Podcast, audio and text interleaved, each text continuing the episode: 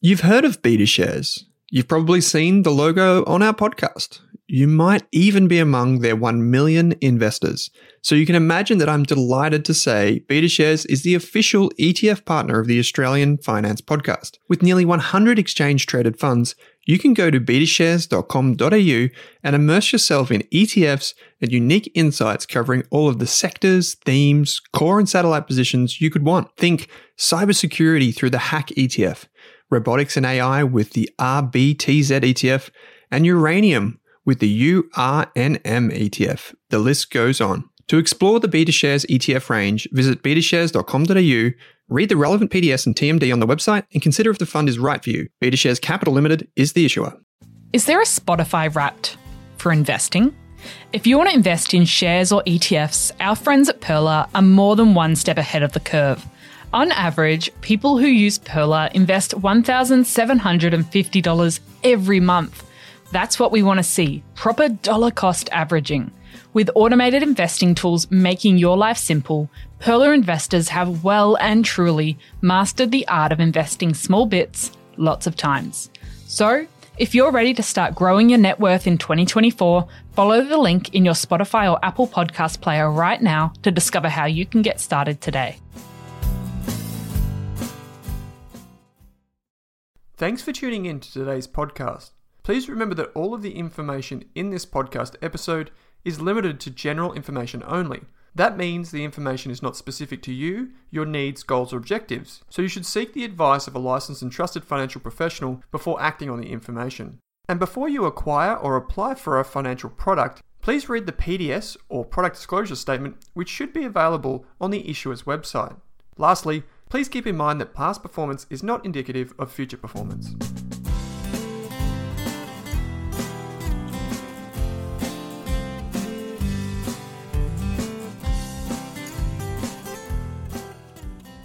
Kate Campbell, welcome back to the Australian Finance Podcast. Good to be back, Owen. We have a very special episode today, a return guest. She obviously didn't learn her lesson the first time, so she's come back um, bigger and better. Andrea Clark, welcome back to the Australian Finance Podcast. Great to be here, Owen and Kate. Thanks for having me.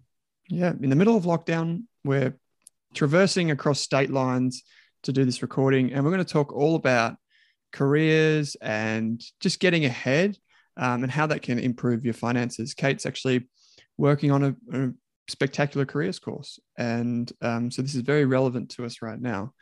Uh, for those who don't know, we've previously recorded a, a podcast with Andrea. Um, Andrea is the founder of Future Fit and an author and a former correspondent. And just, I think last time when we spoke, there were just so many anecdotes and strategies that people can use to better themselves. One one thing that I heard recently, Andrea, was was that um, you know when you're starting out in finance, as as we deal with a lot of people that are starting out trying to to save money, to get ahead, and to live better lives, sometimes they just need a bigger shovel, which means that they need to earn more, um, and they need to thrive in their career. So this one's going to be very relevant to us today, and that initiative. So, what are some of the big changes that you've seen in the world of work, and this is going to be very relevant for a lot of people that are in lockdown. We're in lockdown as we record this since the last time we caught up, which was just over six months ago. Well, I think, like everyone who is going through this experience, what I'm seeing is the same as what everyone else is seeing, and that is that unfortunately, the office experience is almost over, and we're a long way from stabilizing. Things are a long way off stabilizing. You know, what the office looks like in 2022, we're not going to have any idea until we get closer to that date. And I think there's a couple of really interesting things here for us as employees and as individuals, and that is that we need to determine um, at least two versions of our own work typology, and that is how you're set up at work, how you're set up to deliver, and many of us already now have a setup at home that's pretty efficient that feeds into our productivity, albeit with some distractions. We, we probably have some idea about what the office is going to look like when we go back in. But I'd suggest having a third, having a third way of doing things that's going to allow you to be consistent and from a business continuity point, allow the team's experience to continue. So I feel like having at least two, um, probably three workplace models, work typology, ways of working is a really good thing for us to be thinking about now because when this micro outbreak you know settles down we might go back into the office but you know why not have a, a, third space that you know you can go to where you can be uninterrupted for some kind of consistency you know i've been working from home like everyone else for the last year and a half i'm even thinking you know i'd love to be in a co-working space for at least three days a week when things open up because I just frankly need the need the stimulation, need to mm. be around adults and stop talking to myself, you know, kind of thing. Um, so having you know having ways of working that are set up to allow you to concentrate, to do your deep work, to collaborate, whatever that looks like, be quite purposeful about about three different ways of doing things. So I think that's a really interesting thing that we're all probably doing by default, but being more intentional about that, I think, is an important thing for the next 12 months. And secondly, I think we all know for sure that COVID fatigue is real. And I'm seeing a lot of disengagement, as we all are, with teams. And I think, you know, as leaders, you know, we need to know when to leave people alone. And I'm saying to a lot of my colleagues who are running big teams, you've got to reduce that cognitive load however you can and you've got to leave people alone. Don't put anything else in front of them until they've been arrested through the Christmas holidays, for example. I think that we'll see many large financial services institutions mandate two to three weeks off for their staff. I know I'm hearing this from HR directors already. And that's because business realised that their duty of care now extends well beyond the nine to five you know they're they're looking at well-being as a competency and in order for people to build well-being as a competency they need to be rested. You know we cannot deliver effectively and consistently when we've been asked to do so much more than we ever have in our entire careers in the space of 18 months. So i think that expect if you work for a big bank expect to be rested. Expect to see a message come through saying everyone is having three weeks off. We are sh- we are shutting the doors for a couple of weeks because we know people need to be rested. And I think that there was like, or there was a recent study done where there was a profound amount of annual leave banked up. Everyone's banking their leave because, of course, mm. where are they going to go? Mm. But we can't expect to work straight through and have any energy. So I think we can expect to see that coming our way over the Christmas break. So office experience, a long way off stabilizing. That means we need to take more responsibility for our workflow. So divvy up and decide on three work typologies for yourself, and then expect to be rested and take that opportunity to really do as little as you can. Don't don't sign up to the usual you know usual big events around christmas give yourself the time off to shut mm. down that'd be mm. my my observation, which I'm sure is shared by all of your listeners. Mm. Yeah, absolutely. And I mean, most of my friends, like none of us have taken annual leave since Christmas time, especially because we've got nowhere to go. And so you just keep working, you keep like the work's all around you at home. So it doesn't stop on the weekend. You've still got those tangible reminders of work and your day job just surrounding you at home. So you can't get a break, can you? No boundaries. We mm. don't have mm. boundaries. And the research shows very clearly that we're all working an hour longer every day because work's right in front of us. It's to the left, to the right of us. And so if we can't go anywhere, we default back to that, you know, to that headspace. But, you know, um, we we need a break. We need um, when I say break, I mean a rest, a proper checkout from everything mm. that we've been going through. Mm. Yeah. And one of the things I really wanted to talk about in today's conversation, I mean, last time we talked a lot about the future of work and what that's going to look like, but I wanted to talk about improving your career in your current workplace, which is probably something we haven't been thinking about that much recently, as opposed to just getting a new job. So, mm-hmm. one of the things I wanted to ask you is how should we start thinking about career progression in our workplace, given that COVID's kind of that new normal? We're not we can't just keep our lives on pause forever and thinking about developing in our existing organization well i think there are a couple of things with that kate and it's a great question because there's a lot of social capital that we have when we're in a business and we've been in a business for a couple of years or however long the case may be, you've built up a certain amount of social capital, of reputation capital. And so, why look for a job somewhere else when, when in fact you could accelerate by staying in the same business? And I think that we need to be a lot more considered about the way we are going about that. So, I think if it's one thing that we've seen in the last 18 months is that it's the knowledge workers who have a clear advantage in this new workforce. And mm. you've got a whole segment of the population who don't just want a job, they want a great job. They want something that really means something to them and something that feels very rewarding. And so I think I've spoken to you uh, before about not being a bystander in your career. This is certainly not the time. This is not the window to be a bystander in your career. This is not the time to be neutral on your progression, simply because I think you can make more progress in the, in the next two years than you probably have in the previous five because of the opportunities coming up. I think that we are going to see, re- I think we're seeing constant restructures. I mean, when was the last time you spoke to someone in a bank and they said, guess what? There's no restructure going on. I mean, there's just always, this is constant. We'll be in a state of constant restructure. What that means for you is that if you decide on really what you want to do, who you want to serve, what you want to contribute, you can go after it in a really considered and measured way with the right sponsors and with the right mentors and advisors around you.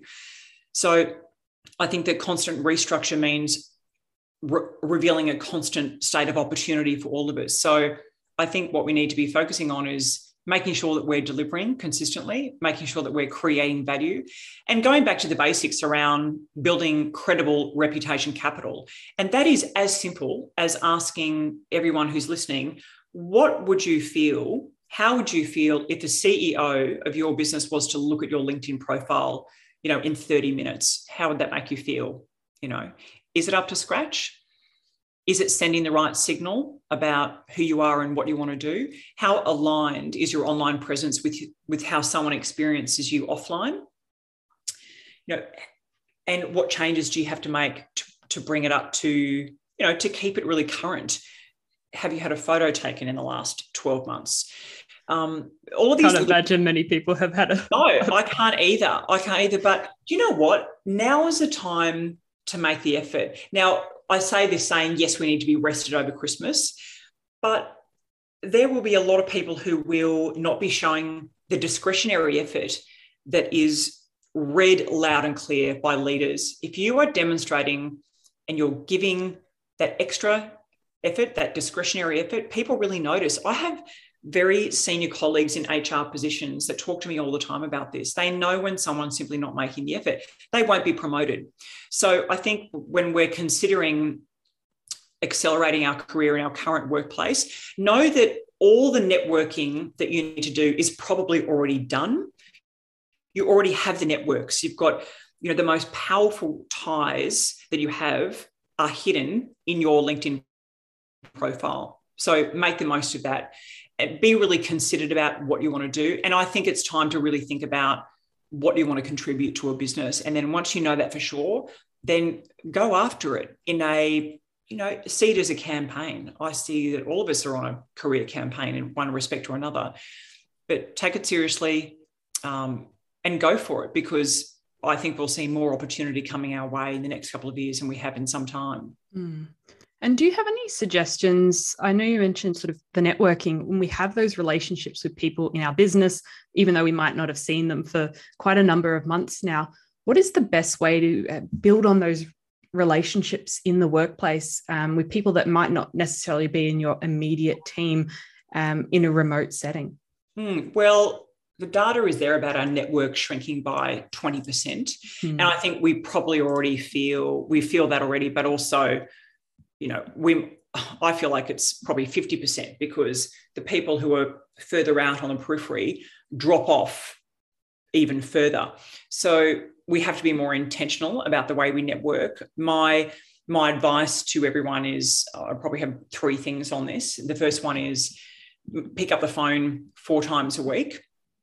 Pick up the phone, call someone in your network, call someone if you see that someone's got a job pick up the phone, give them a call. If you see that someone's lost a job, pick up the phone, give them a call. And don't necessarily have an agenda. You never know where those sort of loose conversations are going to go. Often you'll get really great intel that's helpful to you. And if there's a team that you're looking to, you know, be a part of, then be more intentional about the conversations you're having. Ask what kind of projects they're up to, what's it like to be on that team, because you've got to make sure if you're going to make a move, you want to be reasonably confident that you're going to fit in to that team. So do as much due diligence on that as you can without looking like a stalker, you know. I think it's entirely possible. So I'd say I have this four by four rule like pick up the phone four times a week. Um, and you will be absolutely startled at how fast that moves you ahead. Also, when we do go back into the office, select your office hours wisely. If you're, I mean, what is the point in being in the office, you know, a Tuesday from midday till three if your boss isn't in? So select your office hours wisely. And when you're there, make some noise, walk the floor, you know, really be purposeful about the conversations you're having. I think what's interesting about this this vacuum that we have when it comes to networking is that it really does help us realize just how much we got done in those incidental conversations, which we don't have anymore. So when you are back in the office, be really mindful about that, but also be respectful of other people's time because not everyone has the same intention as you, and not everyone wants to chat about, wants to do a random chat for 20 minutes. Um, online, I'd say connect sometimes. You know, do you want to connect or do you want to follow? If you don't know someone, don't connect with them. I really believe this quite firmly. I'm someone who gets about a thousand requests a year, and I don't know any of those people. And I feel like that devalues my network when I'm connecting with people I don't know. That it really dilutes dilutes those relationships. So, do you want to connect with someone, or can you just follow them? And if you follow them, can you start a meaningful conversation online? That's often how um, many, you know, organic relationships are formed on LinkedIn. Make sure your LinkedIn profile is up to date and and understand that there are many decisions that are being made without you in the room or on the Zoom.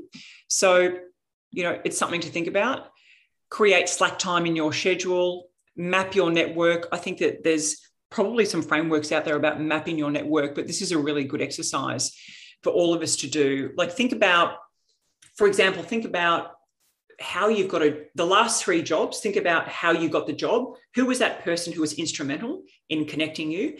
And if you haven't, if you've fallen out of touch with that person, get back in touch with them and say, look, I'm actually just reflecting on what a great career I've had and the fact that you've been responsible for, for a major move. So go back to that person because if they've connected you in, in the first place, you never know where they might be in terms of their, you know, their network.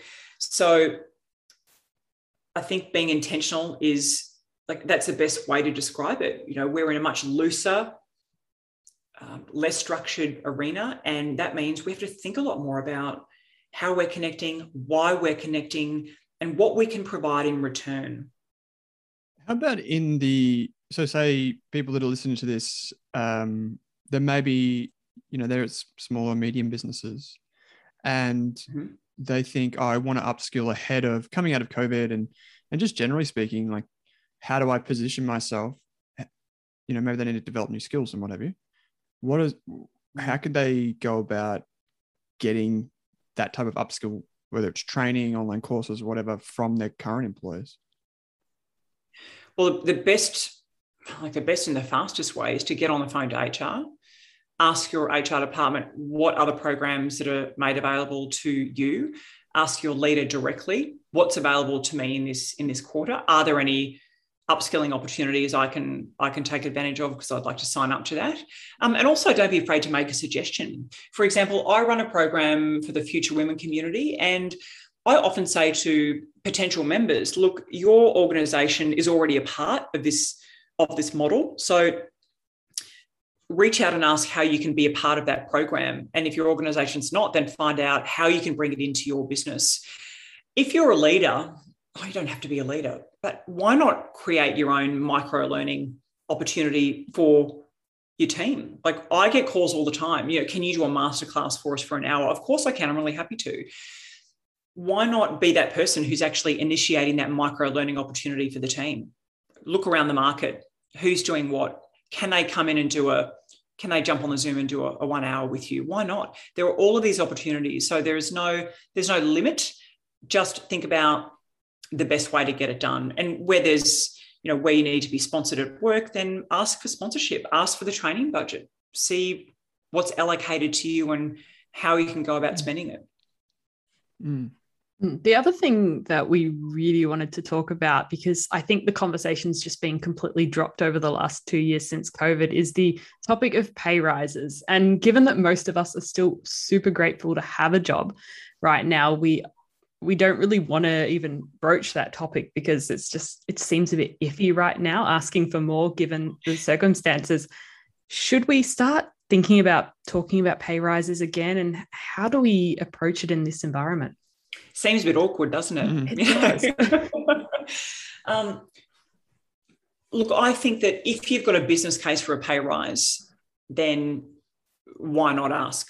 Why not but you you've got to have the business case for it um, chances are you've been working harder and longer and delivering more in the last 18 months than you ever have in your entire career.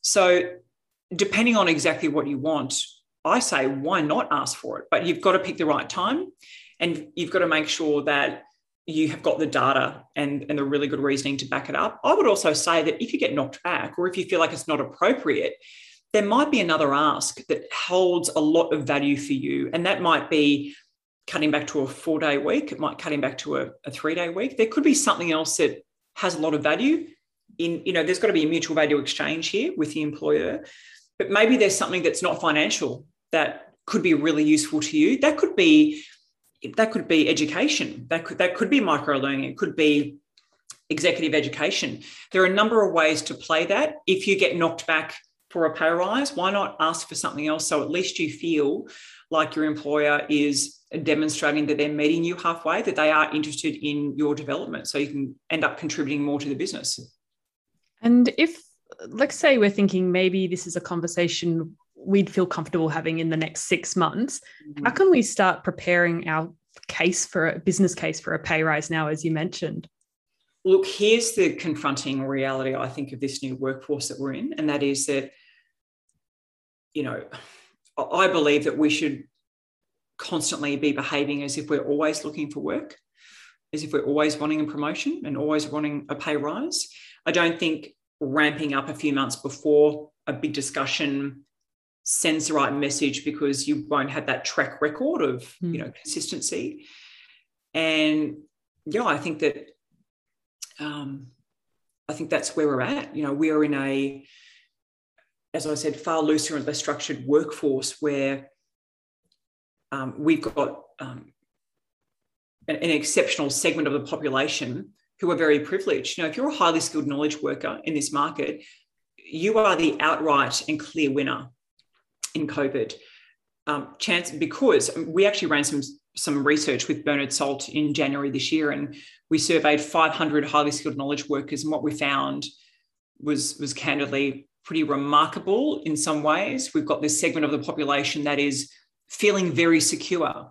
They're not concerned about losing their job. If they do lose, lose their job, they're so well established in their networks that they know they'll get another job really easily. Um, you've got these people who, if they're over 40 years of age, they've probably got some decent equity in their home, particularly with what's gone on in the housing market the last 12 months. So they can redraw on that if they need to. They're exercising options and they're exercising autonomy and authority in a way we've never seen before. So I think that you know, for all of us, we need to be one consideration is, you know, this marketplace is going to be more competitive in the years to come. We're going to see more hmm. restructures. The great gigs will be taken by these highly skilled knowledge workers who are very well networked. And these are all reasons why we should be constantly behaving like we're looking for work. It's not a, shouldn't be a one off thing. Um, is that exhausting? Yeah, for sure it is. So you've got to decide you've got to decide how you want to run your life. You've got to decide do you want to be sort of, um, you know, quality over quantity? Like how, how hard do you want to work? How fast do you want to work? Do you just want one clear goal and objective to meet every quarter? What's going to be your pace? And I think that pace of work is going to be really important to all of us, you know, in the 2020s because we can't run at a pace that is exhausting year in, year out. We need to rest ourselves, but I think we need to be consistently um, delivering, whether that's quarterly or annually. And I think that the DNA of trust plays into this conversation. So there's a science behind trust, and this is about the degree to which people trust us. And when someone's looking at us to make a decision on whether they can trust us in our business or to come onto our project, they're considering character, consistency, and competency. Character is does this person have my best interests at heart? Competency is does this person have the skills and the knowledge and the wherewithal to do what they say they're going to do? But the most important thing is consistency. Is this person consistent in their behaviors? And we have probably all experienced this in some way, shape, or form in our careers so far. We've got a team member who on Monday is terrific. On Tuesday, they're in a really dark mood or whatever it might be. They're not consistent in their behaviors. So we need to remember that that DNA of trust is going to kind of be the scaffolding of how we move forward in a job market in the next few years. It's going to be faster, it's going to be more competitive, and we need to have um, trust at the at the core of what we do, and that's why trust is reputation capital as a new measure of trust because that is the degree to which a community or clients or your constituents trust you. Mm, I think that's a really good reminder that if we have put our career on pause over the last 12 to 24 months, it's time to press play and start thinking about um, development and how we're building trust in our reputation capital. Yeah, I mean, we've had this, you know, many of us have, like I said, most of us are working an hour longer but in some respects, it's been an interesting time of reflection, hasn't it? And I think, you know, I certainly know people who acknowledge they've they've kind of coasted the last year. And as you say, press play. We we have to be ready for that. I think March, April next year, 2022, I would be really surprised and disappointed if the country wasn't open for business in a way that we are used to. And pressing play, you bet, you bet, you know, we all better be ready for that. Mm.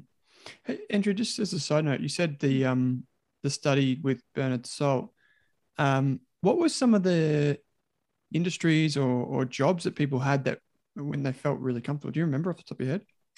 Yeah, and actually, I'm going to just click open that now and go into a bit more detail because it was um, a pretty fascinating insight into the lives of people who were mostly in financial services, in management, in um, insurance, that kind of thing. I'm actually right. just so these are jobs that now. I guess you know can be done remotely. Pretty you know can kind of just pick up your laptop and go right. Um, absolutely, these are highly skilled knowledge workers. So we had um, 477 people. Um, 63% female, 35% male, 86 with university degrees, hmm. and 81% who work in a in a business. And so more than half of them were confident in their role stability. And um, only 18% at the time. This was December, remember, when things were kind of shaky.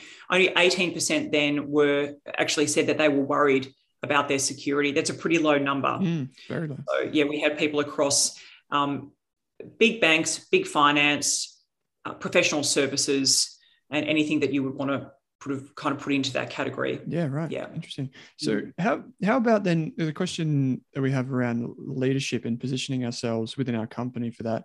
and how can we how can we position ourselves going forward to get promotions to increase responsibility? Like, what are some strategies you might have for people? Um, I think I reckon the easiest one is to step in when someone's stepped out I'm actually hearing oh, this oh, yeah. on a regular basis from friends of mine who are quite senior in HR.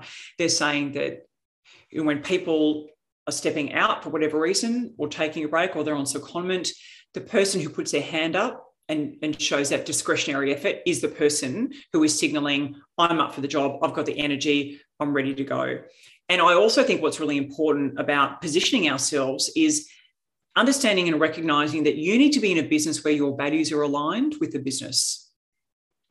And this is especially important for, I think, graduates and people who are coming into the workforce.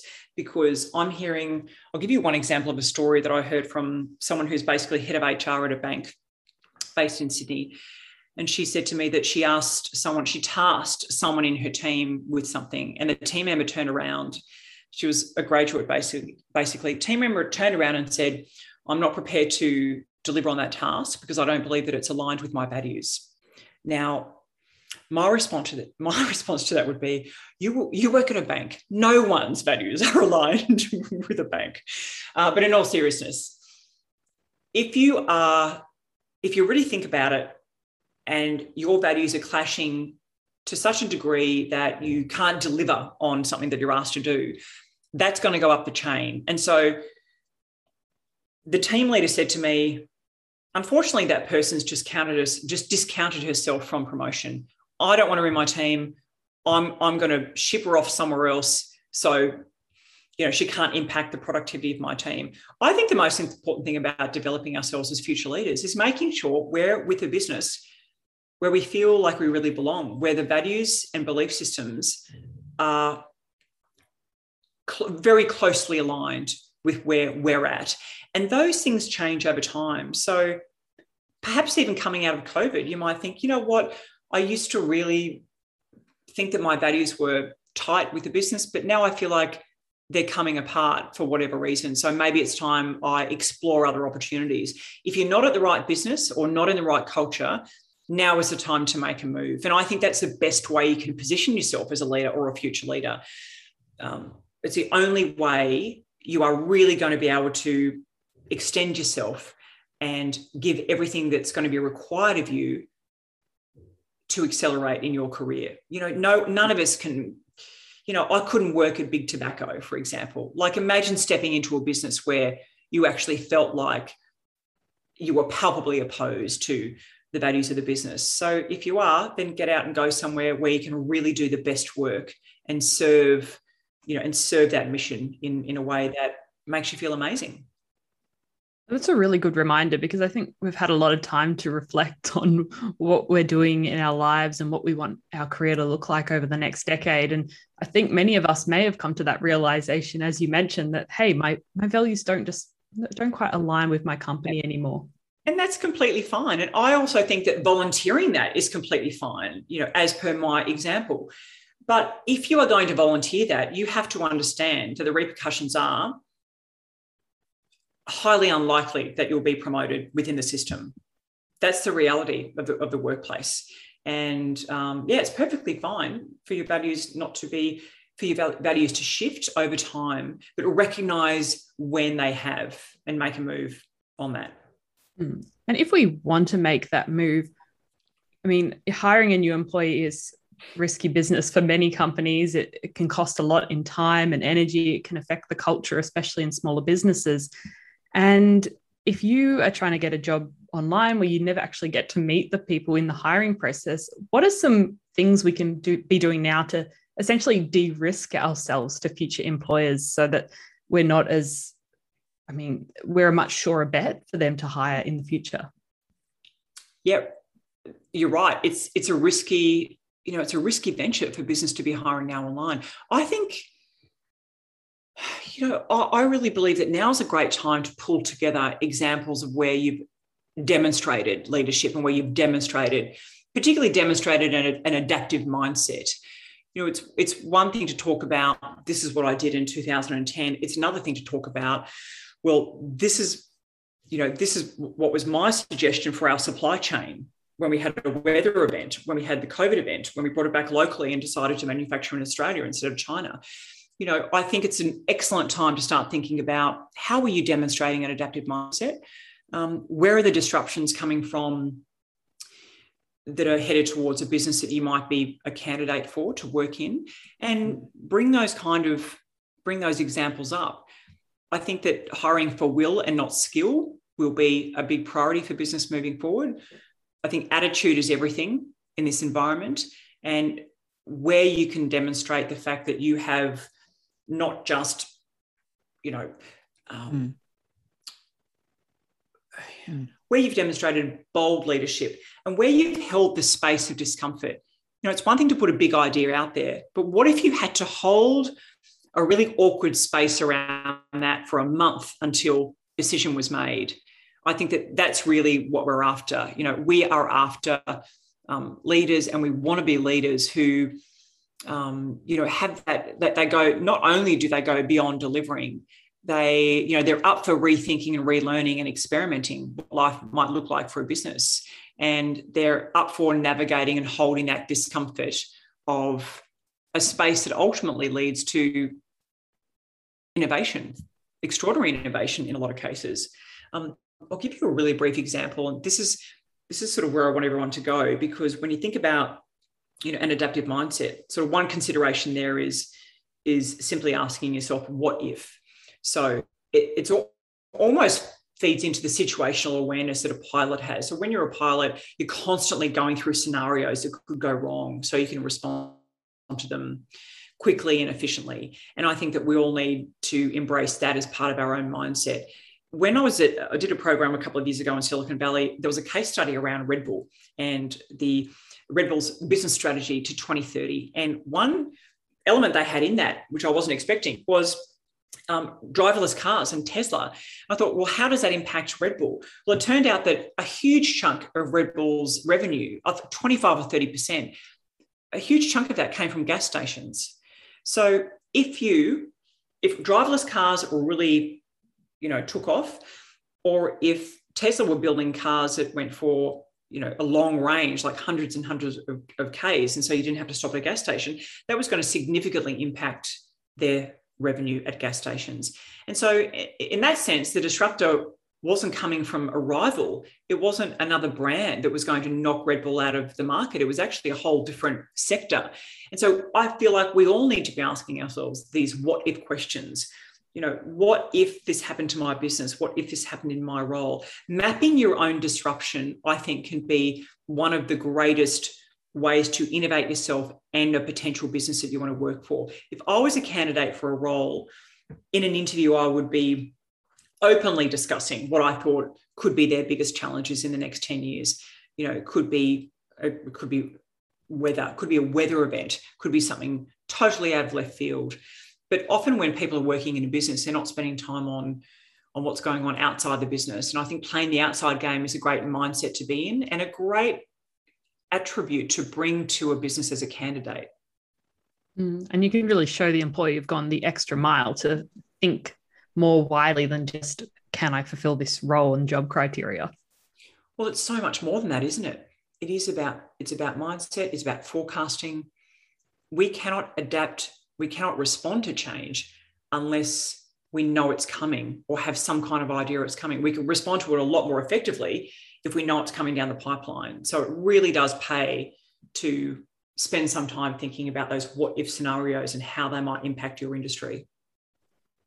That's a really interesting point, particularly in the context of de-risking ourselves. Um, mm. Just being aware of what else is out there and what's happening is, is so important. Um, Andrea, if because you, you talk a lot about like leaders and you talk um, about like individuals and how they can help themselves as well. I know you you kind of serve both of these two markets with what you do at Future Fitco. Can you just explain to us if people are interested in getting in contact with you, or you know, getting a copy of the book or, or whatever?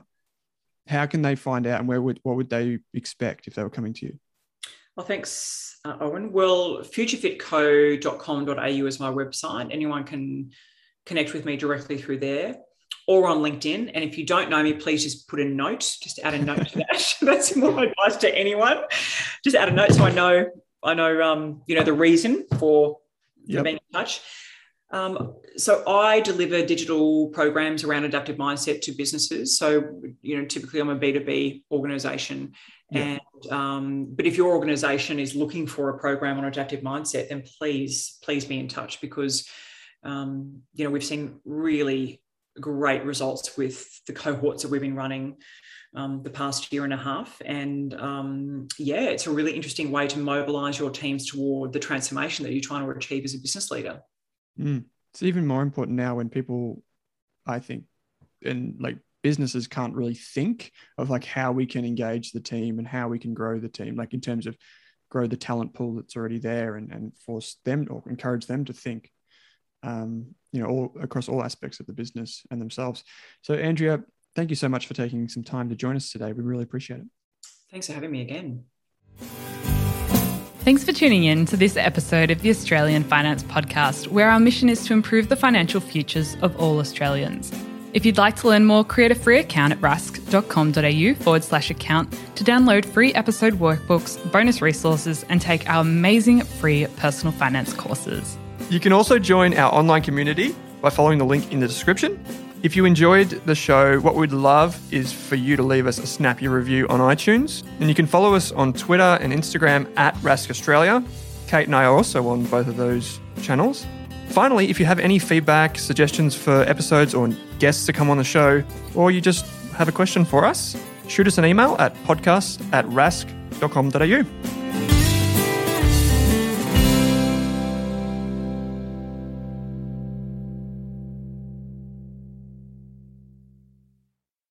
Are you thinking about starting your wealth creating journey, but not sure where to put your hard earned dollars?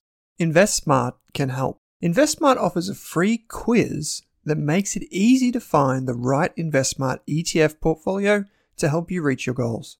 Just visit investsmart.com.au and hit Get Started. Answer a few simple questions about your goals and how much you want to invest, and you'll get a tailored statement of advice with a portfolio recommendation you can visit investsmart.com.au for a no obligations free statement of advice. This ad is brought to you by InvestSmart Advice AFSL 334107.